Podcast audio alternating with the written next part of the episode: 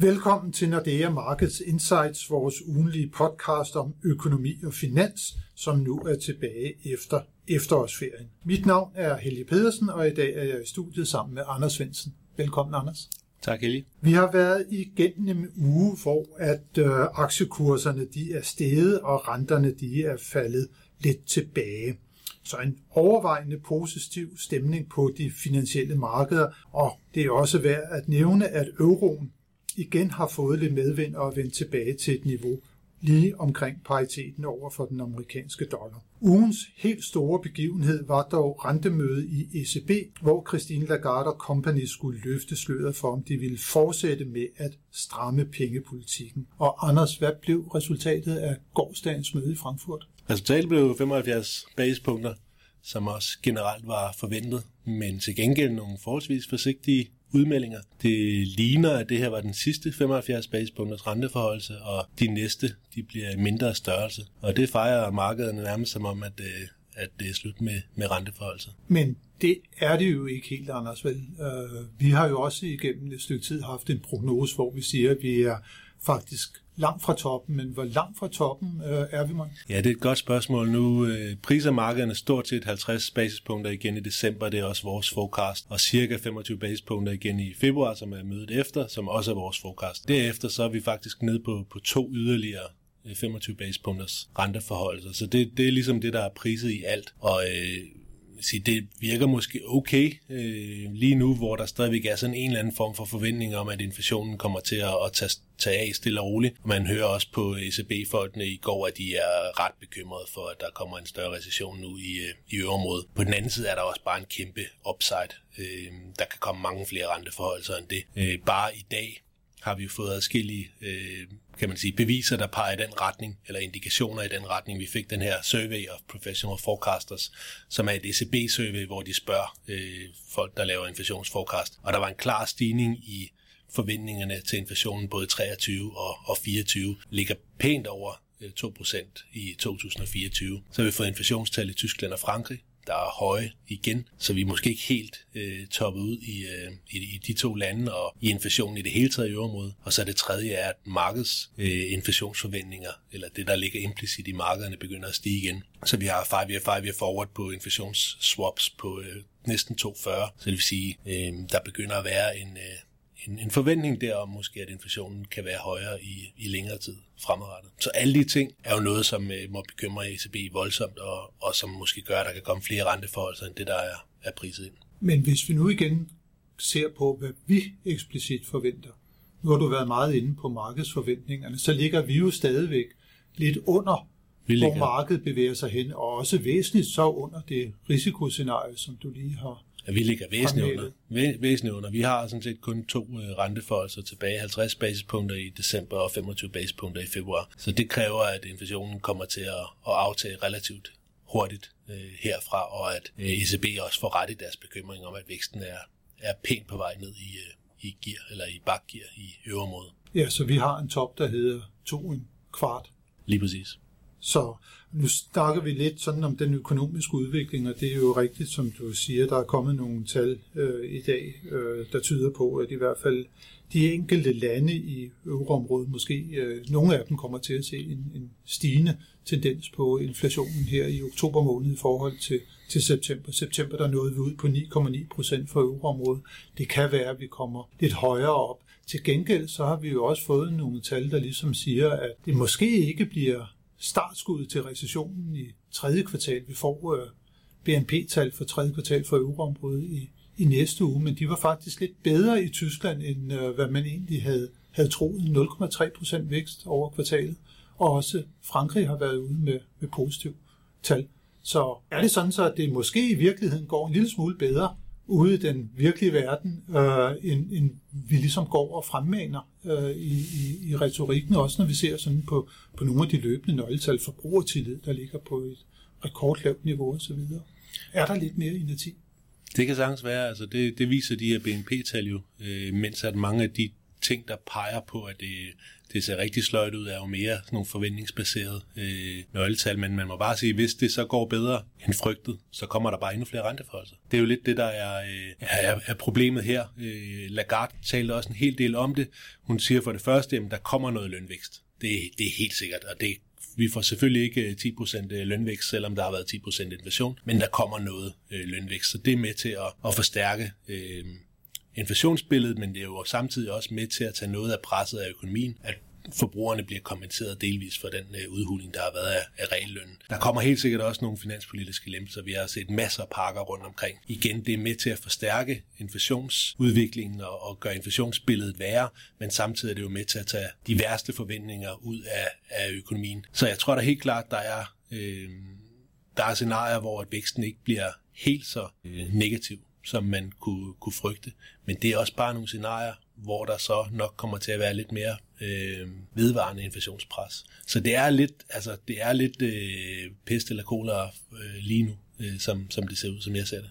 Ja, og nu omkring øh, den økonomiske aktivitet kan jeg da også lige sige, at jeg var noget ud på de europæiske landeveje her i efterårsferien. Både i Østrig og Tyskland, hvor jeg befandt mig, der var der altså godt nok tryk på lastvognene fortsat, som jo plejer at være en meget god indikator for, om det hele er ved at gå i stå, eller om der fortsat er noget gang i økonomien. Og der var min opfattelse, altså det, det sidstnævnte, ikke, at der fortsat er relativt god gang i det. Det kan det jo godt være, som vi også hører, at der mange steder bliver bygget op til lager lige for tiden, fordi at forbrugerne de holder sig noget tilbage, men, øh, men det betyder så bare, at som du siger, at lidt højere vækst, lidt højere øh, inflation, og så måske på et senere tidspunkt først i virkeligheden, så kommer reaktionen på, på, på den økonomiske aktivitet. Ja, jeg tror også, det betyder noget, hvad, hvad der lige sker med energipriserne. Nu har der været lidt, øh, lidt snak om, at gaspriserne øh, falder tilbage igen, og så kan man selvfølgelig diskutere, hvor meget af, af de markedspriser nogensinde slår igennem på, på forbrugerpriserne. Hvis man kigger for øvermåde som helhed, så er forbrugerpriserne på gas øh, oppe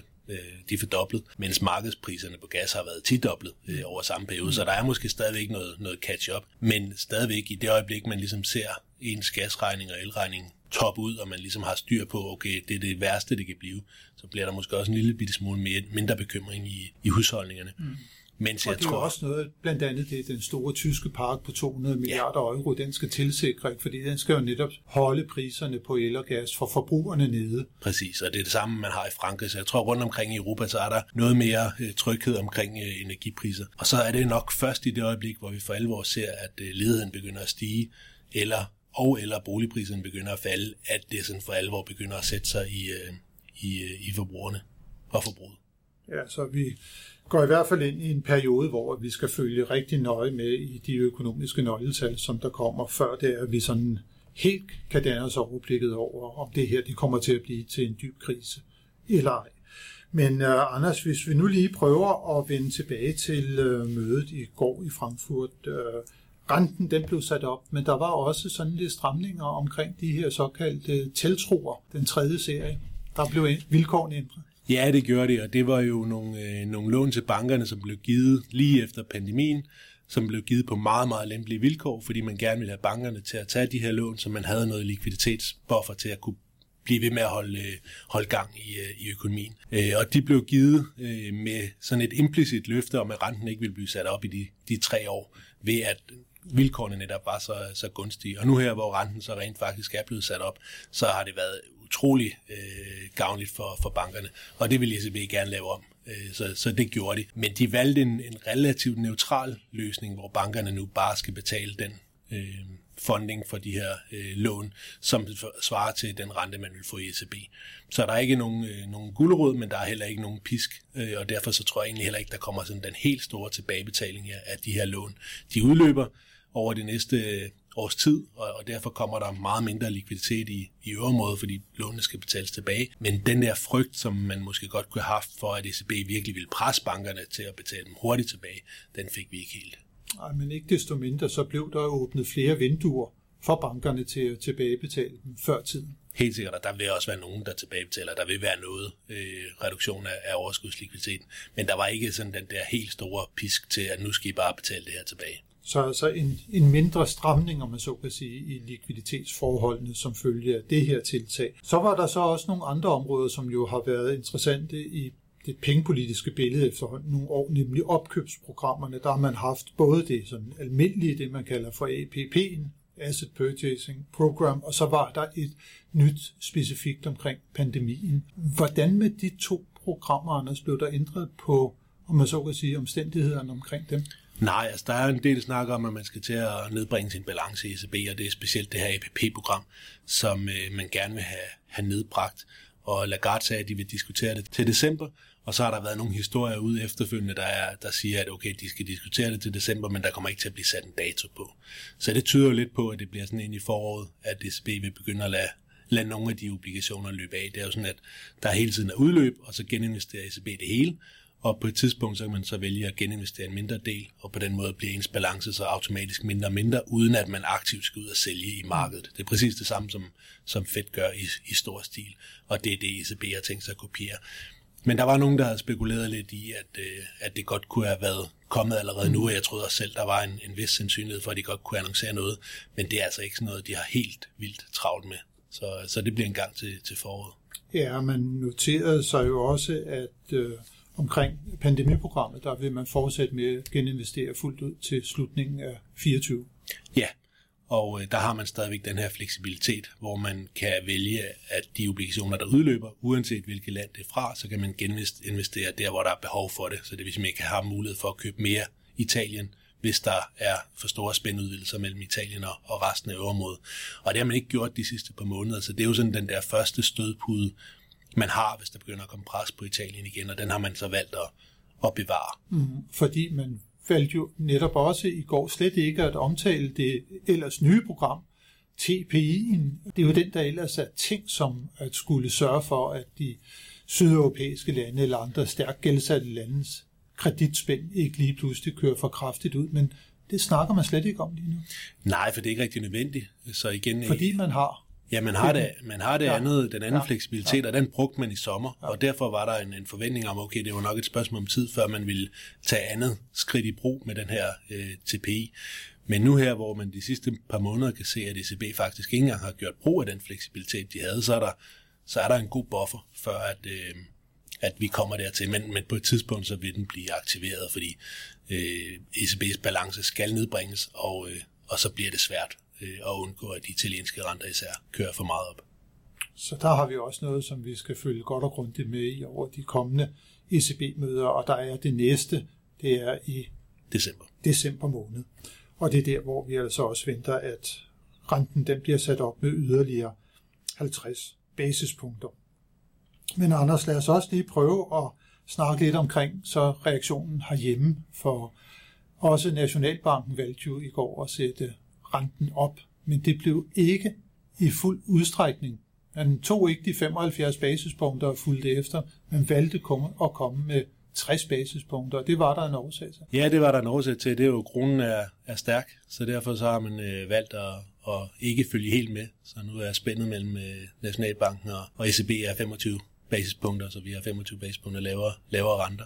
Og man kan også se en, en lille effekt i, i kronekursen i dag. Øh, og, øh, ja, den er blevet styrket, eller svækket ret kraftigt øh, til 44,29, så ja. Ja, så, øh, så der er helt klart en, en, en øh, effekt af det.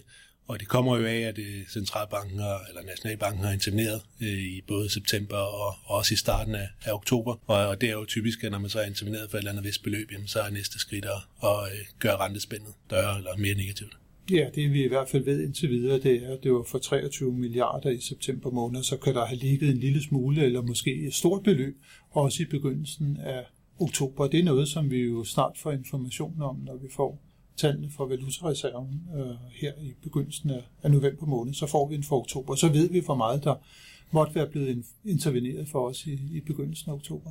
Ja, og man kan regne det lidt ud, øh, ud fra nogle likviditetsprognoser, som Nationalbanken laver, det kan være næsten lige så meget, som, som det vi så i, øh, i september. Så hvis de har interveneret for, for 30-40 milliarder i alt, jamen, så giver det måske også meget god mening at, øh, at udvide rentespændet. Ja, vi ved jo også, at øh, der ligger sådan et underliggende, om man så kan sige, apprecieringspres eller opskrivningspres på den danske krone, som følger det enormt store betalingsbalanceoverskud, som Danmark jo har øh, over for udlandet år efter år. Der var en gang, hvor vi skyldte udlandet en masse penge. Nu er det udlandet, der skylder også rigtig mange penge. Og det giver jo sådan et godt og solidt afkast ind i, i valutareserven i virkeligheden også hvert eneste år i form af dividender og, og andre betalinger fra, fra de afkast, som vi får på vores beholdninger i udlandet. Så vi skal vel vente at det er, med mindre der sker noget, så det her rentespænd, som vi har, altså en underrente i Danmark i forhold til euroområdet, at det er det nye normale. Det, det tror jeg også, og det kan også sagtens blive, blive mere. Og, og problemet er jo lidt for, for Nationalbanken, at det jo ikke er, det er jo ikke et spekulativt flow, som, øh, som er specielt afhængig af renteniveauet.